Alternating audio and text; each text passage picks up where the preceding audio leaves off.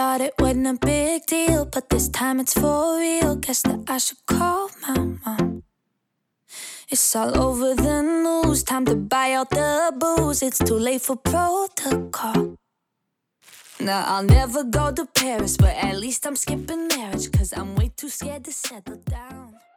You're listening to After the Encore, the music podcast that explores what happens after the music fades, what happens after the encore. I'm your host, Joe Shaw, and on this episode of the podcast, I speak to singer songwriter out of LA, Deza. Deza is a fantastic up and coming artist who perfectly encapsulates the theme of this volume, Volume 5, Who Runs the World. We're taking a look at badass women in music. We're juxtaposing or comparing, if you will, the careers of Grammy nominated artists who have laid the foundation and up and coming artists who are forging their own paths while also appreciating the groundwork laid by these more seasoned veterans. So, Deza has a really unique and interesting story and outlook on the craft of songwriting and music in general. So I think Deza makes a perfect opening episode on this volume that you're really going to appreciate, and I know you're going to get a lot out of it. So stick around. My conversation with Deza is right up after this. Even though I didn't make the 27 club, I kept on vibing till the ending. And you know when we both get up to heaven, hell yeah, glad that we both got to share the ending.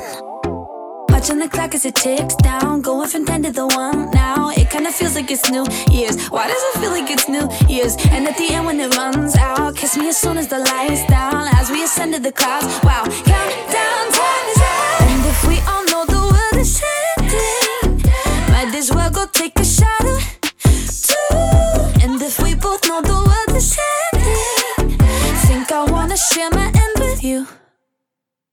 You're listening to After the Encore. I'm your host, Joe Shaw, and I am here with the supremely talented Deza. Deza, how are you doing today? I'm doing so good. I'm so excited to be here. Thanks for having me. Of course, I am really excited for this volume as we were talking a little bit before we got started. So, this volume has got badass women who rule the world, and we've got two women that are going to conquer the world, and then two women that have been conquering the world. And so, it's an interesting kind of bookend of the volume to look from one perspective all the way through a career and chart it. But I want to get started some philosophical questions and really ask you hmm. what does music mean to you? Oh, Just hitting them with the dingers right, Right. after that. Honestly, like, it, it's so crazy because when you do a job like this, it really is both your lifelong love and your career. And so it encompasses so much more than people think. And that's like such a cliche answer, I feel like. So he's like, it's just my life. But like, truly, it really is. Like, it's all I do. I, I literally, I- I had a dream last night that I was trying to finish a song, and it's a reoccurring dream that I get where it's just like so it's almost like a nightmare because I I can't actually finish it when I am in the dream, but it's just it's really all I'm thinking about all the time. Like I need to get a hobby. It's bad. But I absolutely love that because there's this innate ability with music for it to, as you said, permeate your dreams and your mm. thoughts and your state of being. And it is Yeah. it is a tool and a device that we engage with and we interact with and we have fun with it and it we get mm-hmm. emotional with it it picks us up it lets us down it helps us process Yeah. grief and trauma but also like party in the club at you know midnight so i mean it's got Yeah. all this variety and ability.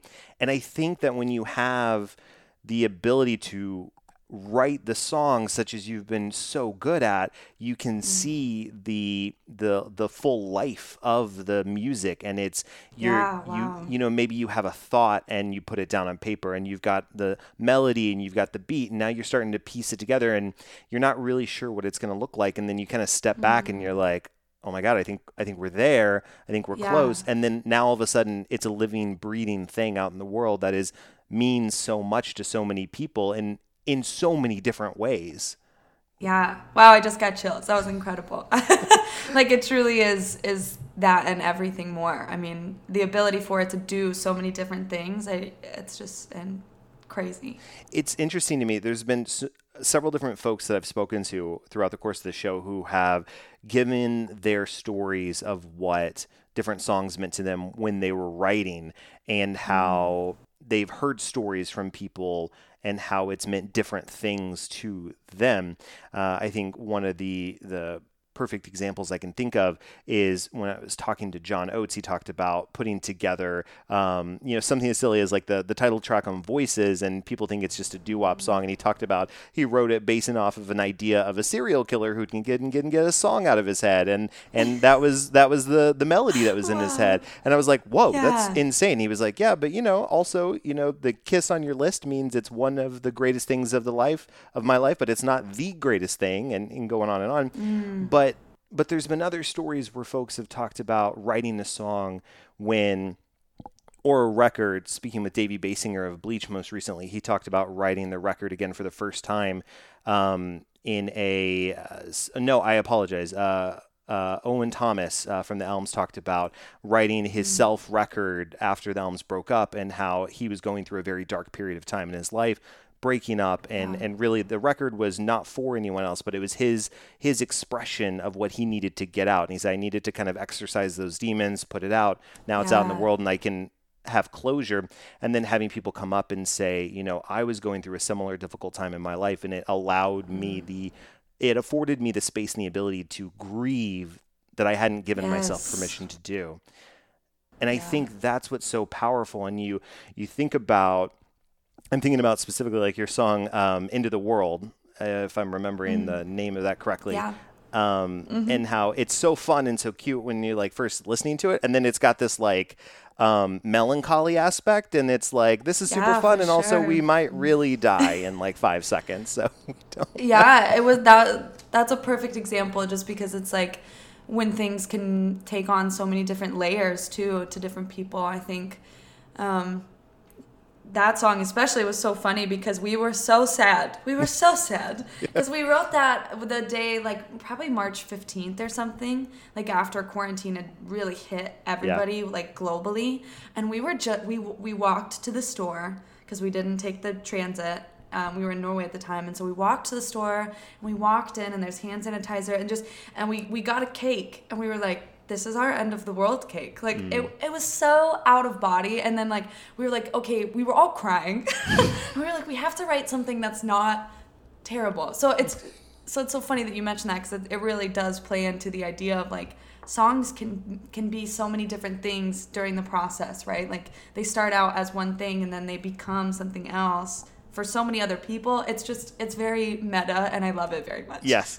It's so incredible. And I, I remember I was speaking with someone else and, and talking to them about what music meant to me and, and a specific song. And there was there was a song I was listening to once that uh, by the great Jamie Harris, Creatures, and I and she talks about this like otherworldly experience and at night things change. And I go, Oh my God, I went through this like you know deep play dark places a certain period of time and it helped me and i feel like it really spoke to like the changing of seasons in my life. And then i was like i wonder what that song means and asking her and she's like oh it's just about like some dude that i met whose attitude changed at night and then i realized i didn't want to date him but i love your story and i want to adopt that as the story of the song. No, but so yes, funny. exactly. It's so powerful, so powerful.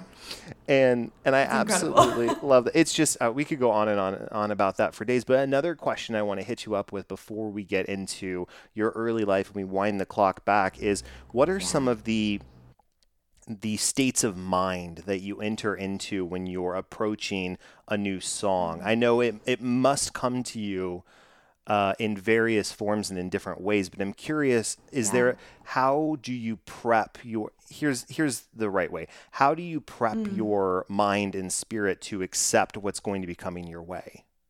Yeah, wow, that's such a great question. Um, I feel like a lot of times it's a constant state of readiness.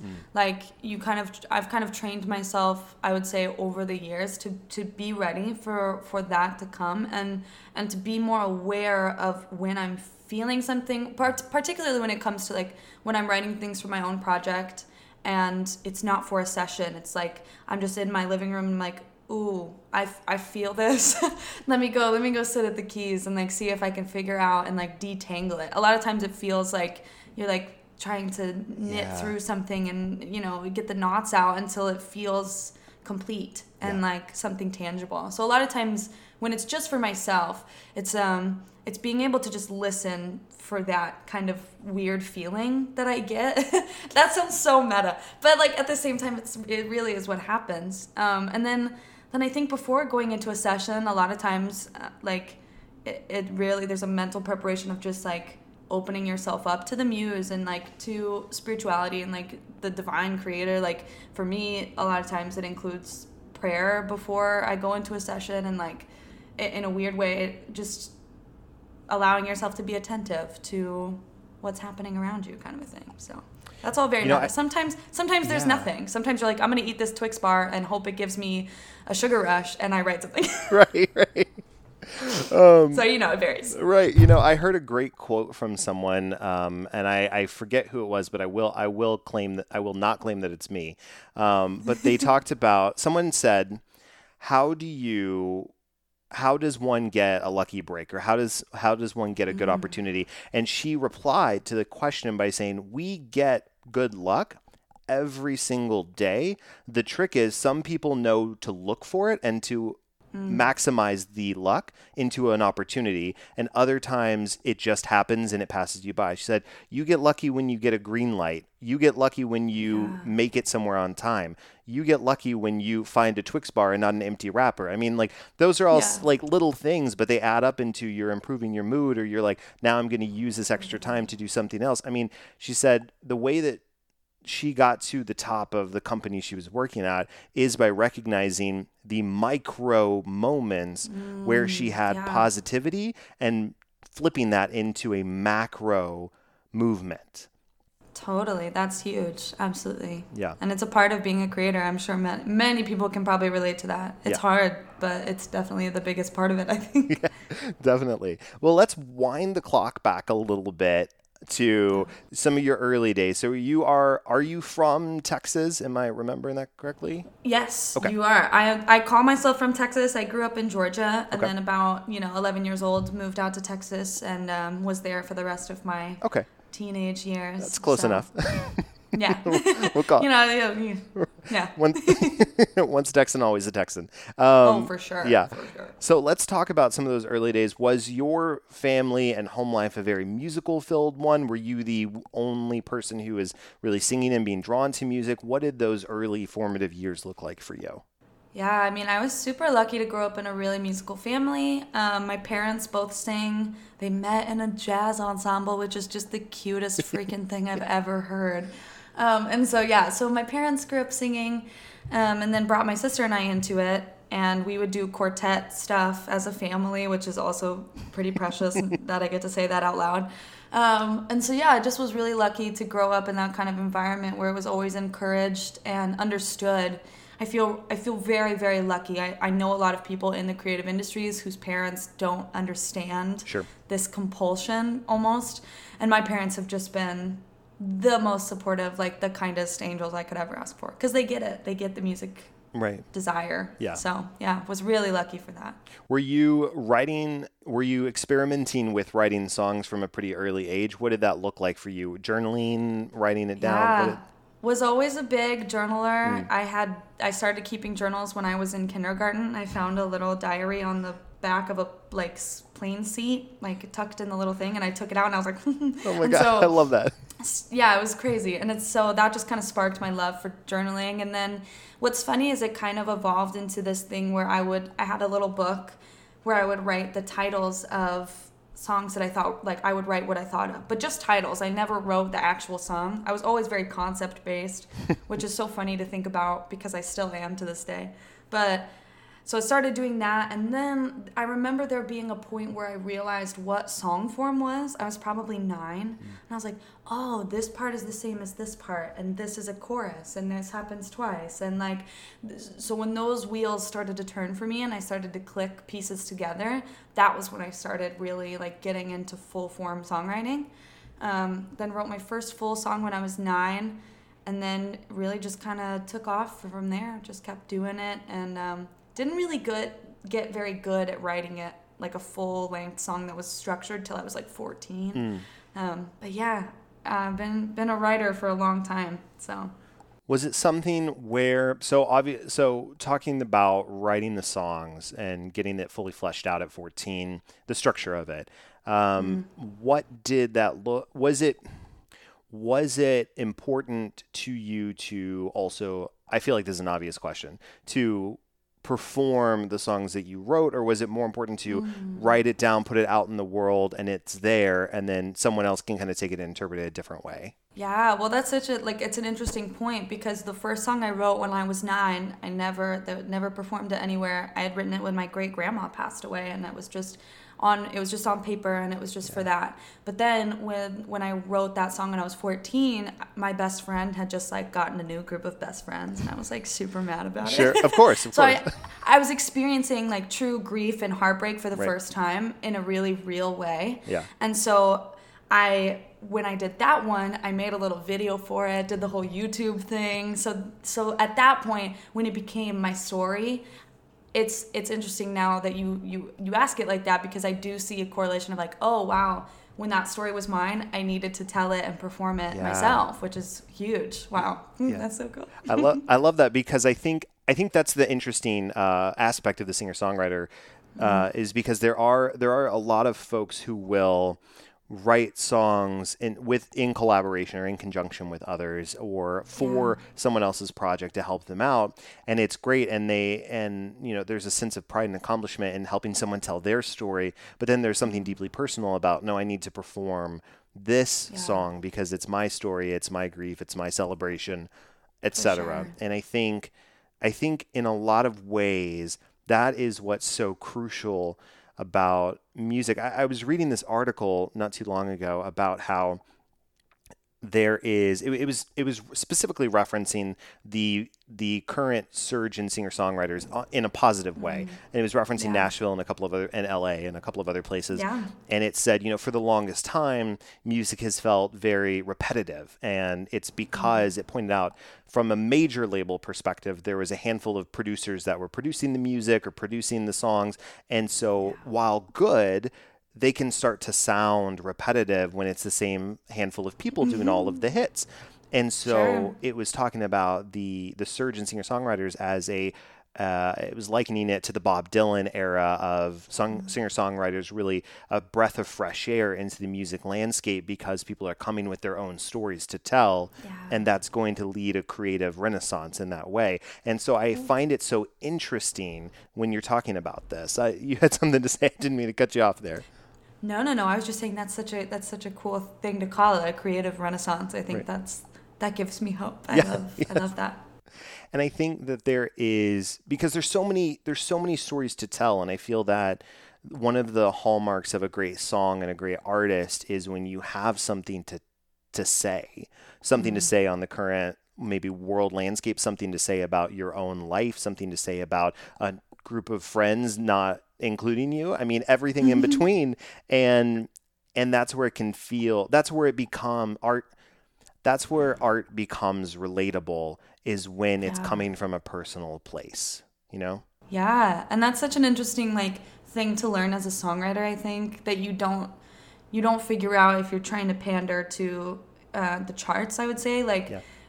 the the amount that people just want to hear a story that they can then like I see it very visually in my head. Like people take that and then they just put their story right on top of it, and it fits, man. Yes. I mean, even if the words are a little bit off, or like you know, maybe that that's maybe that street isn't exactly what the street was. I mean, Cornelia Street by Taylor Swift, for Right, example. right. I don't know where that is, but it doesn't matter. I feel that. You know what I mean? So it's like the the importance of genuine storytelling is so critical, and I just love I love it. It's absolutely great well you're listening to after the encore i'm your host joe shaw and we'll be right back after this There's magic in your laugh. I'd be anyone just to have your love. I want you so bad. There's magic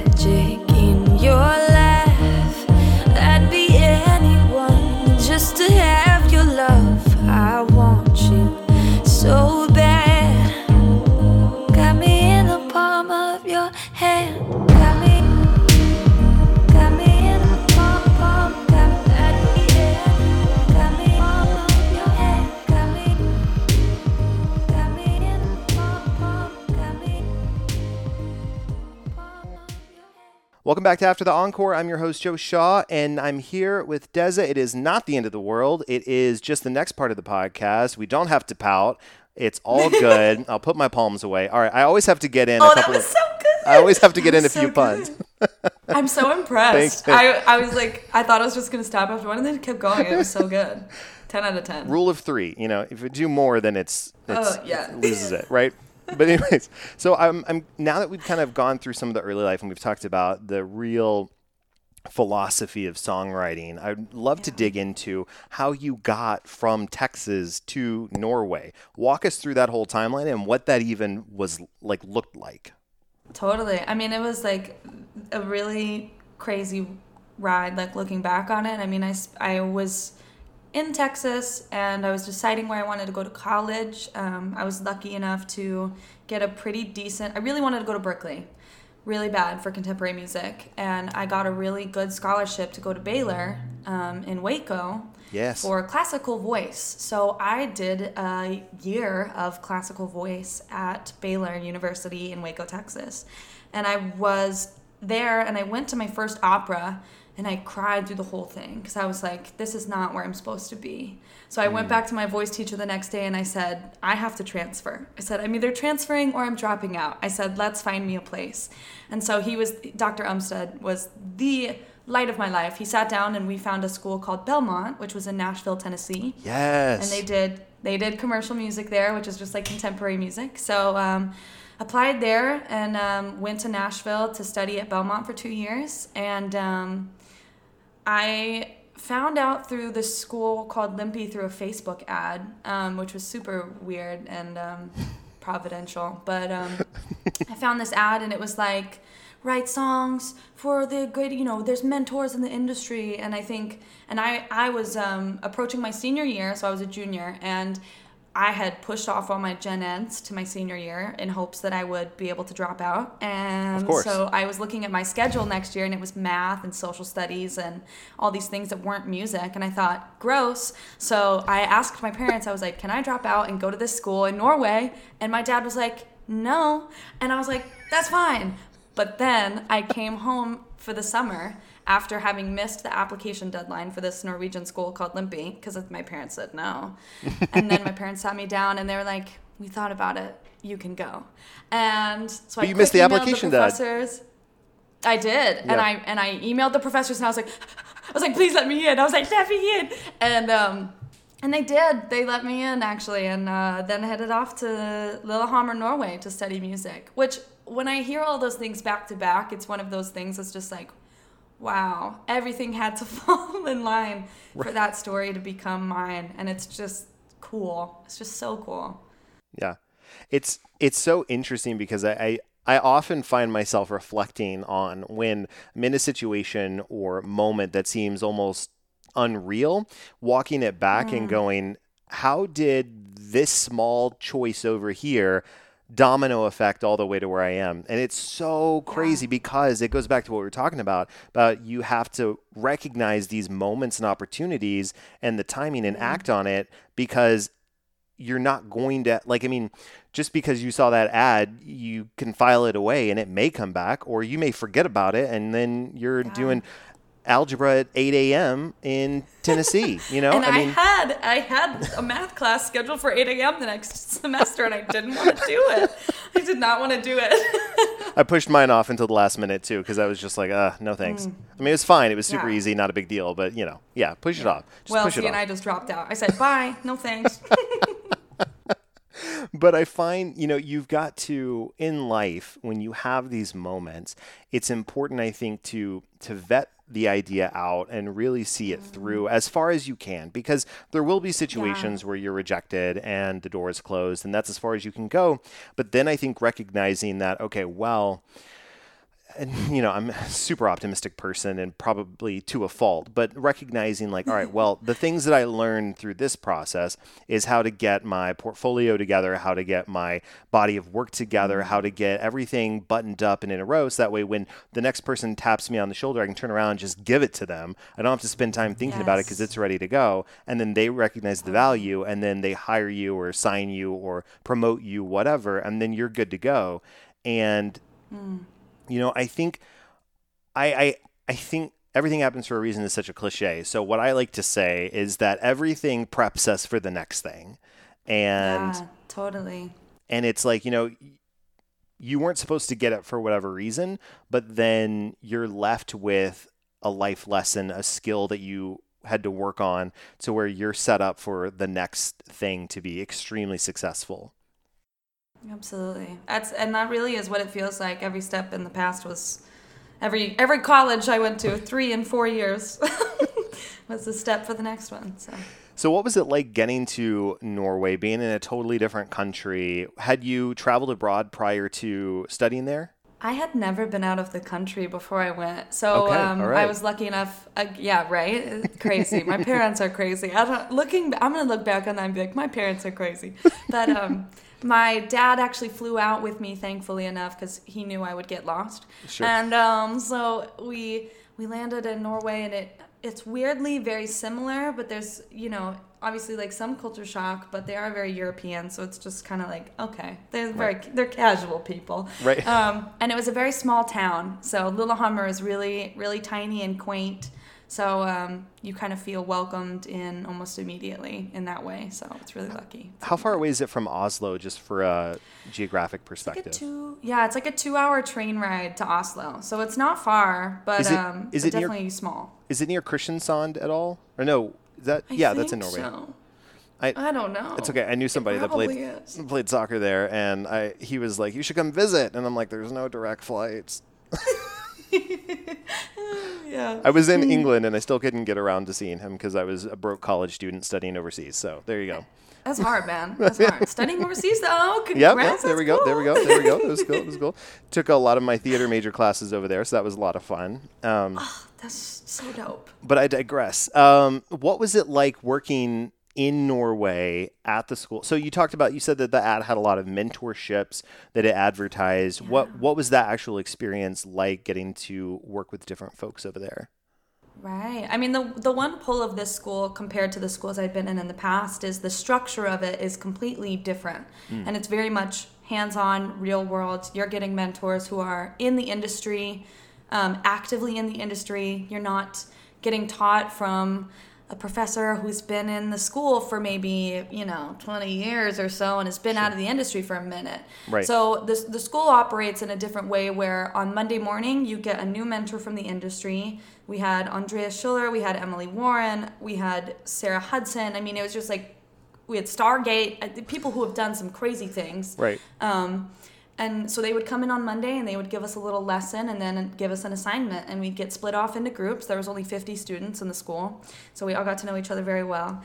And um, we would get split off into little groups and, and go downstairs to the 17 studios and just make something. Mm. And we did that every week. And then every weekend we were in the studios just, you know, writing for fun and, you know, being in this little collective. It was just blissful. It was very utopian and I, I miss it very much. so you're you're working on you're crafting these original songs and you're you're pairing up with different individuals each week as well i would assume like mm-hmm. pairing up with different people yeah. so what how did that here here's the here's the way i want to ask that is how did that shape your ability um no how did it um add the collective songwriting skill to mm. your arsenal. So I think so to to back it up a bit, you've been working on your own self songwriting, your own stories, putting it down to paper. You're you're intentionally responsible for beginning to end and execution. Now you're in a group setting and it's changing up every single time. So how did you adapt to this collaborative songwriting environment where the idea yeah. and the story perhaps is not even yours, but how do you mm-hmm. inform mm. it with your own experiences and bringing other views into the fold? Totally. I mean, I think most songwriters will tell you that co writing with people is a learning curve and it's sure. a skill. It's not something that most of us enjoy right out the gate, as we have all been like writing in our bedrooms for, you know, however many years by ourselves. And so, um, there's a learning curve to it, but it's very sweet. And I think this school is very unique in the sense that you're building relationships with these people. So, so it feels very natural to open yourselves up to conversation about hey what are you feeling this week what have you gone through what can we pull in to make this really authentic and or or really fun and hit really hard i mean it's a lot of just learning to create community with your writers. I think that's really important um, down the line. And um, it was just a really great way for everybody to kind of learn that essence of co-writing. It's like, all right, go sit in this room and you better have a song by the end of the week. There's no, you don't get to weasel out of it. Right. so it was, it was, it worked out, I think. Is there, what was the, what were some of the moments that you were uh, very proud of the final product? And then what is something that was perhaps, how did you learn from a experience or a product that was less than desired? Oh yeah.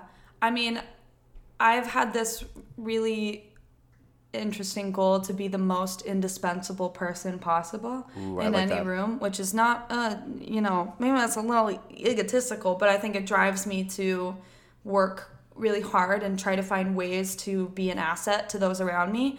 And yeah. so I think most of all, I was really proud to to to be seen as one of those writers. I think throughout the school is just like, oh, that like she can do this kind of thing. I mean, it was interesting. I feel like one of the harder parts of it for me was learning to be a little bit less poetic. I think Scandinavia has the real blessing of English being their second language, which makes their songs clear and concise and understandable, which in turn makes them more relatable and accessible to most people, right? And it's why Scandinavian music and writers do so well in the US market. Um, so I feel like that's kind of, that was uh, the one thing where it was kind of a defeat, where people would always be like, what do you mean by this? What is, what are you trying to say?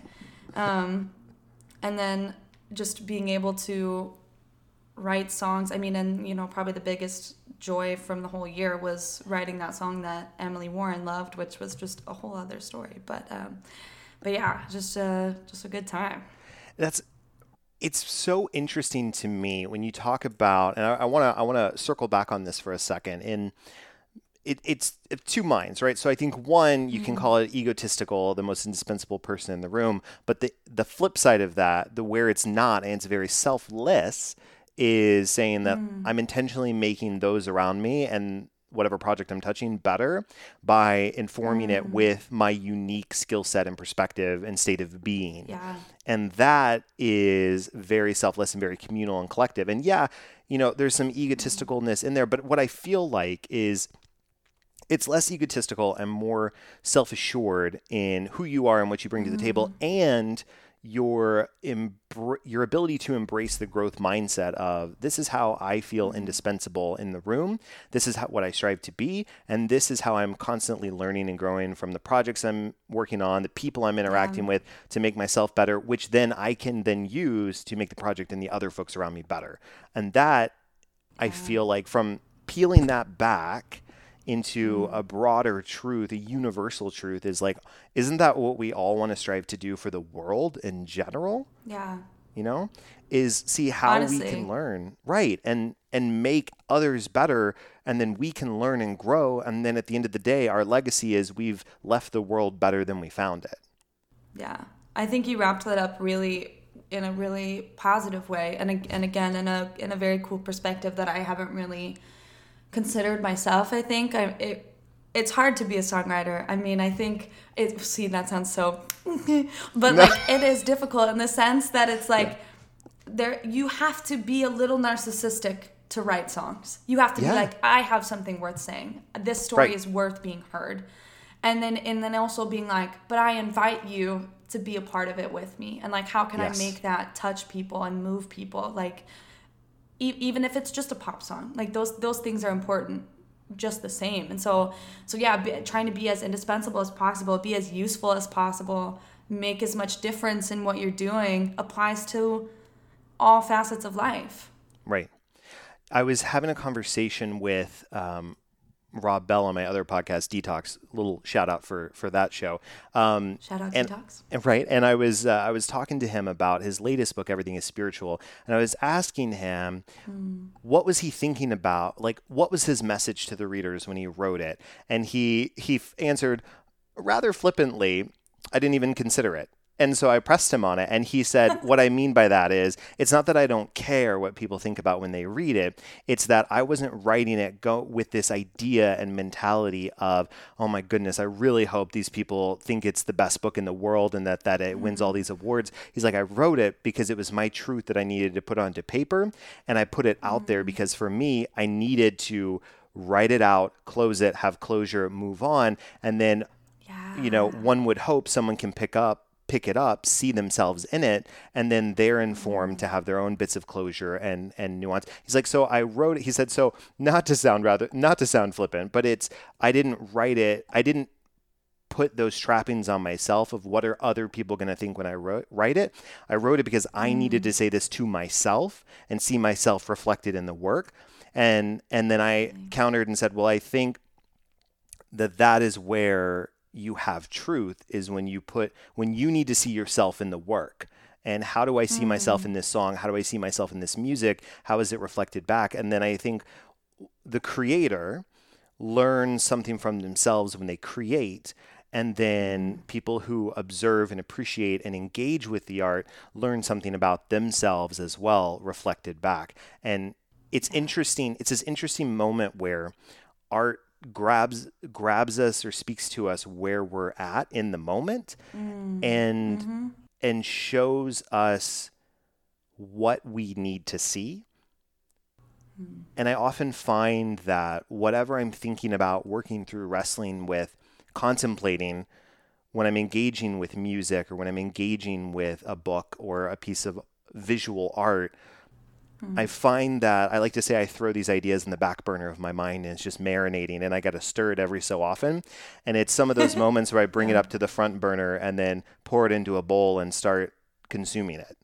And totally. and it's interesting when those moments happen. So I love when you're talking about writing songs and, and, and finding something to say and feeling a little egotistical. But I think but I think wrapping it up, that's the beauty of it is that you mm. do have something to say and it's to you first and foremost, and then to yes. others who choose to engage with it. Absolutely. Yeah, I, totally. I think you nailed it. That's definitely the move. That's kind of what we're all doing as songwriters. So, right. The as we're teeing up to get into the last segment, I want you to, or as we're setting up, I want you to tee, tee us up and talk us through the first few songs that you put out into the world. Were you in Norway mm. when that mm. happened, or had you moved back at that point? so uh, it's funny because I started releasing long before I was ever Deza, um, but uh, those have been banished to the abysses of where songs go to die. Um, oh, sure. I started uh, releasing... Napster. No. oh yeah, absolutely. um, no, but I started releasing um, in 2018 actually when I was in Nashville. So I mm. mean, and even before I was releasing, releasing, I was putting stuff out on SoundCloud. So as as long as I could, I was putting it out. But um, as Deza, I've been releasing since 2018. Um, started with a weird, weird EDM-ish song that's still out there. If you're interested, it's there. Unfortunately, maybe I should take it down. I don't know, but uh, started with that. Um, then moved to Palms and Blooming Anyways, which are also super weird. And then all the Norway music started coming out as of January, and that stuff is like way better. But that's because it's my newest stuff. So I love it. All right, well, you're listening to After the Encore. I'm your host, Joe Shaw, and we'll be right back after this. My boy Violet. I keep seeing you in different shades. I tried to illustrate, tried to explain it, but all the words began to slip away, and I'm quiet for once. So I focus on your color now. I watch you dance around, the sweetest that I have found. Not sure how I ever did without. You've always got me awestruck. You don't notice the way I see you. You don't, you don't. Something lovely if only you knew. Ooh, ooh, ooh, that's my violet boy,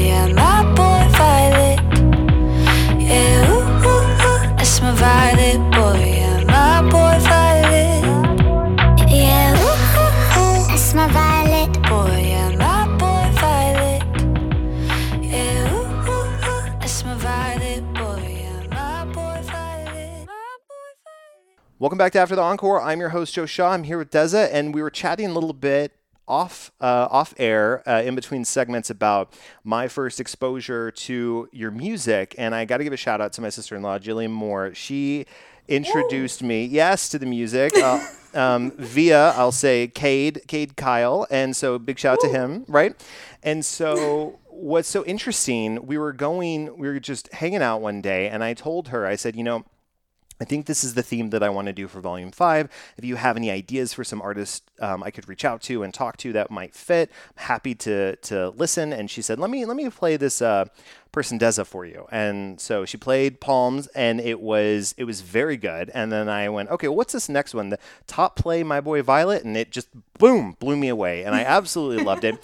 And I was telling her, she was like, What do you think? And you know, she's very nice and kind and quiet. And I was like, What do you she's like, What do you think about it? And I hadn't read your bio on anything and I was just talking as I was driving. I said, you know, the great thing about it what I really love about her music, and I just like had to hit my boy Violet like one more time, so it would like play as like the the bed music while I was talking, you know, to really set the mm. mood. Of mm. course, of course. Yes. And I said, you know, it sounds fresh and familiar, it's mm. it's new words and it's like a new vibe that it's hitting me and it feels very refreshing to hear something new but yet at the same time it evokes sounds and ambiance that reminds me of a lot of different individuals i love already i'm thinking of a um, oh i'm gonna say it wrong but like a, a, avicii uh, mm. I don't know if that's quite. Um, yeah. Yeah, yeah. No, that's it. And then, um, oh, what's oh, what's his name? I forget his name. Um, mm, dig me home when it's all over.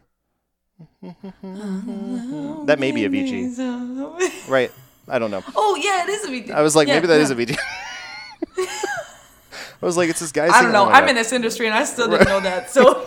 but I say it reminds me. This is what I was saying. It, was, it reminds me a little bit of Avicii, a little bit of um, is it Swedish House Mafia, um, but mm. but but yet not at all and in a completely different way. I felt like yeah. elements that I liked, this is what I was saying. It was a little clunky in the delivery, but elements of those groups that I really liked have been picked up and dropped into this new way of making music that I absolutely love. I felt like the parts I was less mm. crazy about have been stripped away and replaced with this mm. authentic, like personal writer touch that really informs the music to where it lives and breathes and and and evoke something new every time I listen to it. In fact, I actually listen to Thank it. You. You're welcome. I I pair it. I, I, like I like to think of music as as fine wine and cheese at times, mm. and I like to mm. pair artists and songs together. That. I mean, that's the beauty of constructing a playlist or a mixtape if you're old enough. Um, and and I I was recently introduced to, not introduced to the band Perry, but reintroduced to their new music via mm. uh, or via Owen Thomas at Elms, who is has been working with them very closely over the last several years, and he helped write and produce their their album from 2018, and I don't remember the name of it, but there's a song on that EP called Run, and the sound of Run pairs supremely well with My Boy Violet. Like one and two back and forth. Kimberly Perry and Deza, just boom boom. i have to listen to that. It is Woo! very good. I highly recommend great, it. It's a great partner to have. I mean so. it, and so it it, but it for the same reasons that I was drawn to that song and the freshness mm-hmm. of it was what I was drawn to with My Boy Violet and the rest of your music. And so I think Thank it's so you. interesting, you're welcome, that you talk about your experiences in songwriting and, and getting this unique perspective on collaboration and having something to say and and really maturing the sound over and over and mm-hmm. that i think is what's so powerful so now that we've kind of gone through that and i've you know fanned out a little bit i will talk about um, i'd love to get your perspective on the latest chapter so coming from norway and then now you're out of la and you you're you're signed let's talk i, I would love to chart the chronology from norway to la and then end yeah. and, and kind of talk a little bit about your current work that you're doing as well yeah, I mean, you know, similar to my uh, past couple years, it happened. The transition was very smooth, and um, I was very lucky how it happened. Um, so Emily Warren was our very last mentor of the year, and she came through. She zoomed in with us. I've always been a fan of her work. If you're not familiar, she's written hits like "Don't Start Now" by Dua Lipa, lots of stuff Yes. with Sigrid. I mean, it's just yeah, she's crazy. Like her discography and her writing credits are just out of this world. Um, so always been a huge fan of hers, and so she comes through as a mentor, and you know we get paired off into groups, and I knew I knew I had to go write a ballad by myself. I was like, the only way I'm gonna get her attention, like if I can if I can get her to remember what I'm doing here, it's gonna be if I write a ballad all by myself. So so I took took myself away from the group for a couple hours and I went to sit down at the keys and you know we were in the the heat of the pandemic and um, I fell in love while I was in Norway and we had a trip to Paris planned uh, because my life is a literal rom com and the Paris trip got canceled because of COVID. Right, of course. So that was tragic, but again, if that had not happened, this song that I wrote for her would not exist. So I wrote a song called Paris with somebody else, and and it's just this tragic ballad of you know I, I was in love with this N- Norway man, and um, and knew that I would be leaving, and and I you know in the whole song I'm just saying can we go can we go to paris when this is over? Because i can't picture you in paris with somebody else. And so so i wrote that song and i uh, sent it off and i was you know crossed my fingers and and emily hit me up and was like that song was crazy she said do you have anything else and i said hell yeah i have other songs and so i sent Hold on, that was just me like, running to my computer real quick. No worries. Oh yeah. Well, and what's funny is when she texted me, I was drunk because it was Nor it was Norway Right, time. right. So it was like nighttime. So I'm like drinking wine, like having a good time with my boyfriend in Norway. Right. And then I'm like, she just. I was like, can you help me text her back because I'm losing it. And so, so I'm like, yeah, sure, I got some more stuff. And so sent her a big list of the other songs I had, and um, it it really happened really naturally. She just started up a new publishing company called Under Warranty, um, and so I co-signed to uh, Prescription Songs and Under Warranty Publishing, and then made the move to LA in September. It, I mean, it really is just. I, I was very lucky. Obviously, worked to be where I'm at, but was was really lucky right. in this scenario. What I think is really interesting is we're charting through and talking about, you know, definitely luck and definitely opportunity, but mm-hmm. it's there's been a lot of micro moves where you've been intentional about the decisions you've made and even in a horrible situation where you've got a w- global pandemic that shuts the world down so you're not able to do the one thing you want to do at the time finding a way to spin that into a different opportunity by using the skills and lessons you've learned helps in prep you and get you ready for that opportunity that comes right afterwards. And mm-hmm. that's what's absolutely incredible. I'd love to know cuz one thing that I see on Instagram is you're you're hitting it hard every single day working and putting it together. So what has been some of your I know it's still fairly early in that in this life, but in this life, in this songwriting yeah, that's true. It does feel like a new life. It really does. right. Um, what have been some of your favorite moments so far, and what have been some possibly new lessons you've learned about yourself as well? Yeah, I mean, I'm Or skills. super, super green, super new to the game, but like, it's really been. Some of my favorite moments have been realizing how much I love my crew from that I met um, in Norway, actually. Because I mean, you go to these sessions and you meet new people all the time, and like that's great. But you know, I called up one of my friends from Norway and we wrote today, and it was just the funnest experience. So I think realizing the importance again of the community that I'm lucky enough to have. Um, and really just cool moments like being on this management I, i'm on ground up management site now because i'm technically a protege of emily and they have writers like scott harris and amy allen and if you're into songwriting you know who those people Right. are um, if you're my mom maybe not and that's cool but um, but you know like uh, having my name along the lines of these people or like i've been a fan of jon bellion's for forever and having og volta who produced some of his songs follow me on instagram just i lost my mind like a Right. tiny bit um, so so so those moments have been really really strange being like okay i'm in it now i'm like in the world Right. um, and it's been a, a- a hard learning lesson too of just being like you know, you're in it now, but you're you're always at the bottom of the ring, you know, and it's just a matter of how can I get these people to to pay attention to me, you know, Right. these writers out here, and so just just like you're back, you're always on the grind, you're always on it.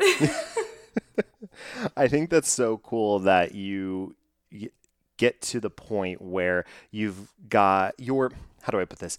You are now peers with these folks that you know you didn't used to see as peers and are and like maybe still don't because I feel like we all have this imposter syndrome of like uh, what am I yeah. you like look around you're like I don't know how I got in this room was I supposed to be given this key uh, is this what this really unlocked uh, okay Did I break my right way in? Right. Someone gonna find out that I'm Deza and I'm not someone else, Yeah, like yeah, right? You know? Exactly. yeah. But I love that you know you get to a point where now you have these these people who are your peers who are wanting to Mm-hmm. know what does Deza have to say? What are you working on? Yeah. What is something that you're putting on?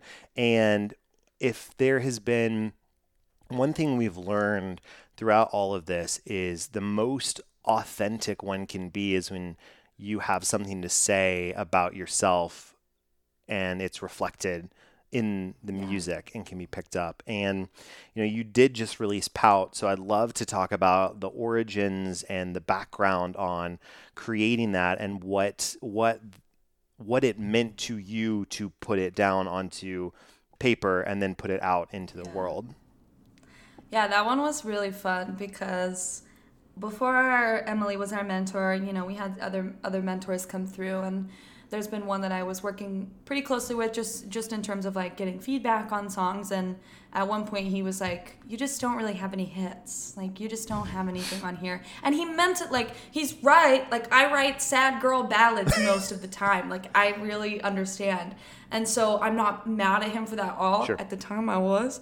But um but uh, you know, he was like, "You just don't really have any hits." Well, and then I went to my friends and I was like, "He said that I don't have any hits," and my friends were trying to comfort me and saying like, "Well, your songs don't really make people dance, like in a nice way. They're, Sure. they're just not dancey songs." And it's true. I write ballads. let's be real.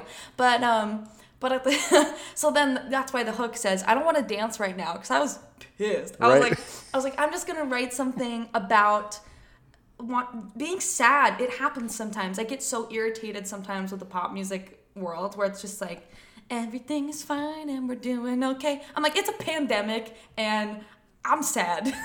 Right. so so it was such a it was such a fun thing that came about um, and so, so that's kind of where that story came from.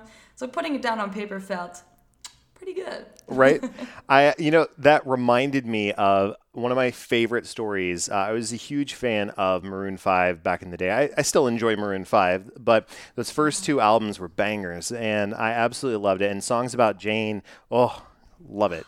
But the song, I heard the song and uh, the song Harder to Breathe. And so the origin of that song was. Um, Maroon 5 produced all of songs about Jane without Harder to Breathe. They had not added Harder to Breathe. And the record label came and said, You just don't have any hits on this record. You don't have any singles. You don't have things people can get excited about, things people can dance to. You don't have anything. And so they said, Fine. And they demanded they go back in the studio and they wrote Harder to Breathe because it was the record label making it harder to breathe for them. And they, I remember they, the story I read or the interview I heard with Adam Levine, they recorded it very quickly, produced it, put it on the label, essentially like metaphorically throwing it back in the record label's face and say, "There, there's your hit, there's your single, Yeah. release it." And of course, they were like, "Oh, this is great, selling so many records, it's fantastic." Not realizing like this is about you and the inability to breathe because you're putting these regulations on our music. Yeah, you'd be surprised how many people are constantly angry at either their label or their A and R. Like I've only been in this for four weeks, and there's so many songs where he's like, "This A and R is doing this, and this label head's doing this." Everybody just mad, everybody's mad at the business side like all the time.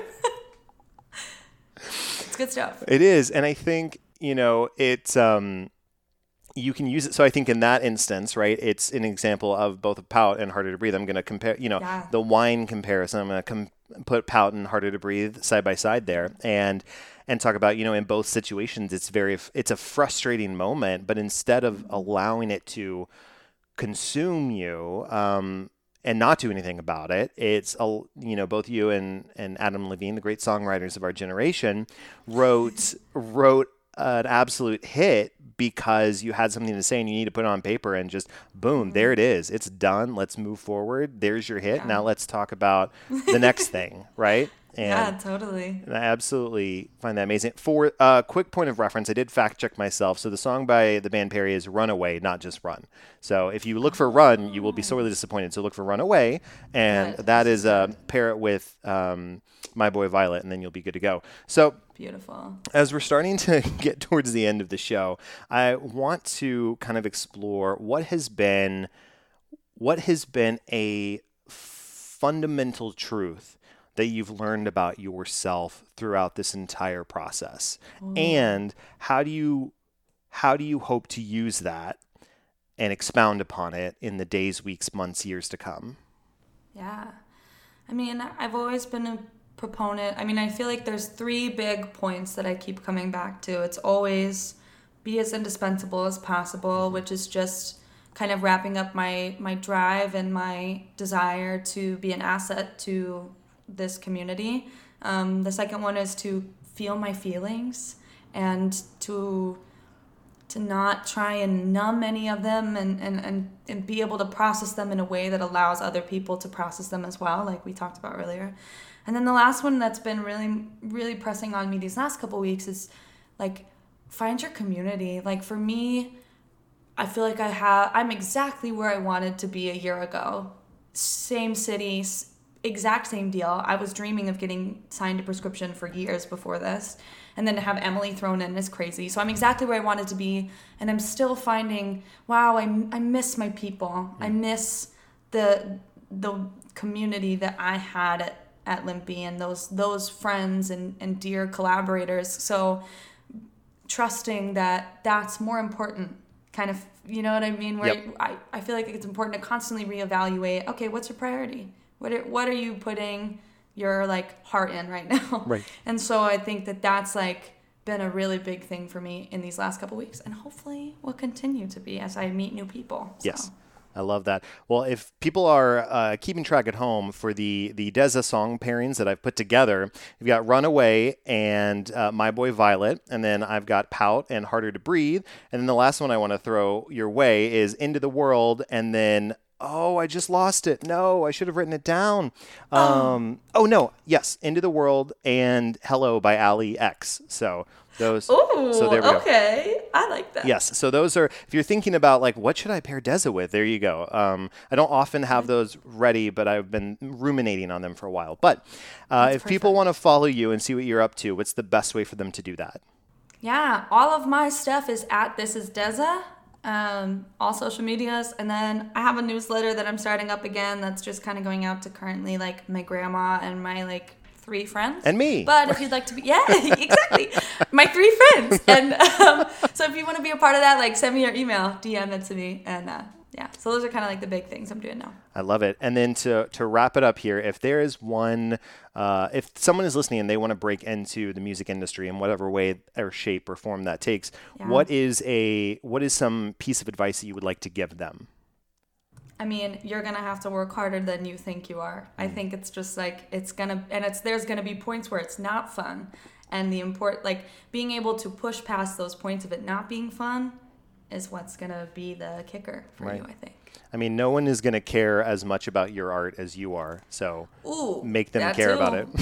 yeah. Yes. Exactly. Yes. Make them listen. I love it. Well, Deza, thank you so much for being on the show today. I really appreciate Thank it. Thank you so much. It was so much fun. Yes. Folks, you've been listening to After the Encore. I'm your host, Joe Shaw, and here to play us out one more time is Deza. Cut off all my hair cause I don't like endings. Tried to talk to God, but I think he's busy. Do you think that he misses me? I should write it down so I don't feel empty. But I cut off all my hair, do I look real pretty? Ignorance so blissfully proud. Don't wanna, I don't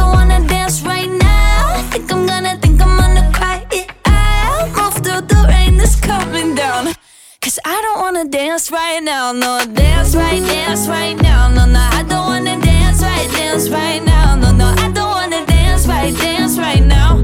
I just wanna, I just wanna pout, Never really scared staying in the ruins. Kinda dig the way it gets all consuming, making me more human. Hundred different ways I know how. Abusing the method of my choosing. Try to keep the pace, I'ma keep it moving. Let these bruises keep on blooming. I don't wanna, I don't wanna dance right now. Think I'm gonna, think I'm gonna cry it out. Move through the rain that's coming down. Cause I don't wanna dance right now,